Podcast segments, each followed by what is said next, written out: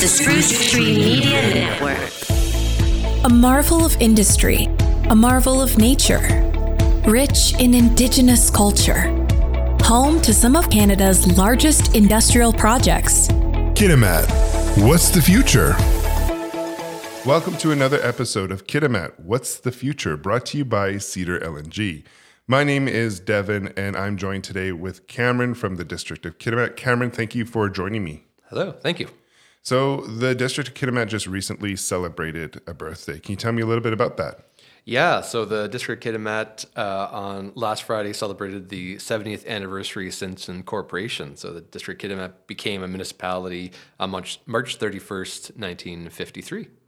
Now, Kitimat was a very planned town. Um, it was built for a very specific reason. Um, can you tell me a little bit more about that?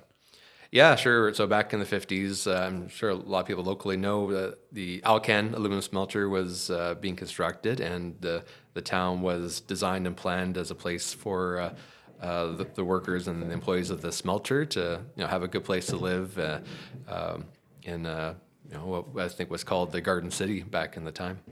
Now, what, what, kind of, what kind of festivities did you guys have to celebrate the birthday?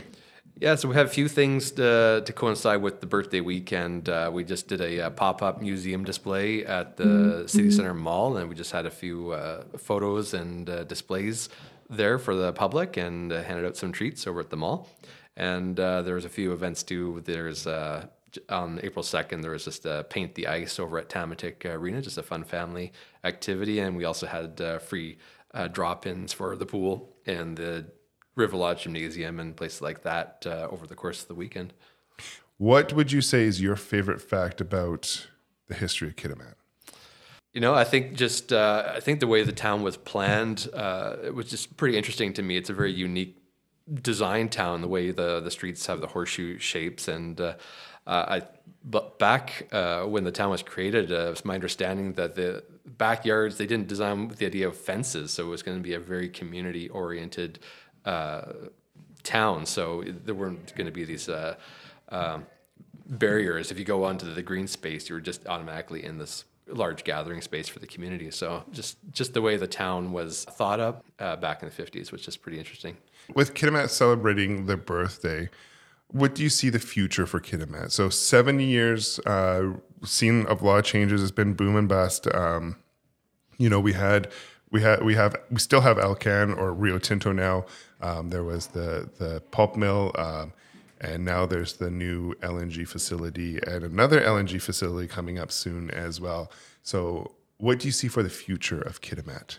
So, I think the future of Kitimat is a bit more, um, I think, diversified uh, as far as you know the development and the economic development specifically. Uh, I, I, think the industry and the LNG uh, are, you know, they're going to be that they are great, uh, you know, employers are going to be great for the community, and I think we can use that as a foundation to start uh, looking at, um, you know, developing tourism potentially, and uh, you know, like you say, um, you know, revitalizing the town a little bit. There's a, a commercial revitalization tax exemption the district Kitimat just had, and that's a way to encourage uh, businesses in town to, you know, spruce up their their buildings and uh, just uh, make the town look a little bit shinier, and yeah, so uh, I, I just think it's going to be um, just taking advantage of our of what we have available locally and um, just making Kitimat, you know, that much better of a destination, you know, something that's uh, just off of that, the, maybe the main through that uh, people travel from uh, Highway 16. So just uh, building that up, uh, the features, the, the, the ocean being right here and the, the trails and I know the, the mountain bike association building the trails in the community. I think there's going to be a lot of nice features that are going to draw people in over the coming years.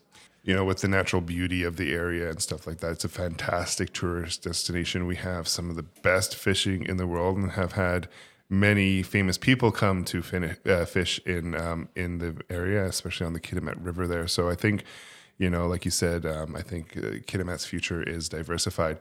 Cameron, thank you for coming on and talking with me about Kitimat's birthday. Happy birthday, Kitimat. Uh, make sure you go out and celebrate. You know, just because it was last weekend doesn't mean you can't pay your tributes to the town. Yeah.